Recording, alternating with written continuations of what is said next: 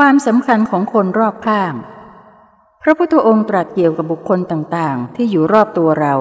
ด้วยการเปรียบเทียบกับทิศทั้งหกซึ่งเมื่อบุคคลใดได้ปฏิบัติต่อทิศทั้งหกนี้อย่างดีและเหมาะสมแล้ว บุคคลนั้นก็จะประสบแต่ความเจริญรุ่งเรือง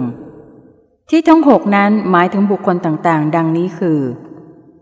ทิศเบื้องหน้า คือทิศตะวันออก ได้แก่บิดามารดาผู้มีอุปการะแก่เราอย่างสูงและก่อนผู้ใด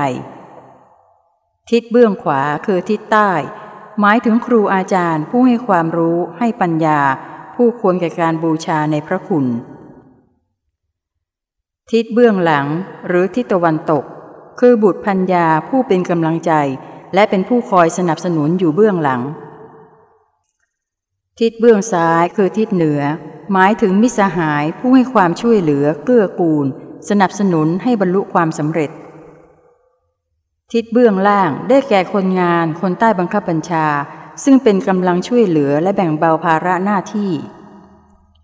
ทิศเบื้องบน หมายถึงพระสงฆ์สาวกของพระศาสดาอรหันตสัมมาสัมพุทธเจ้า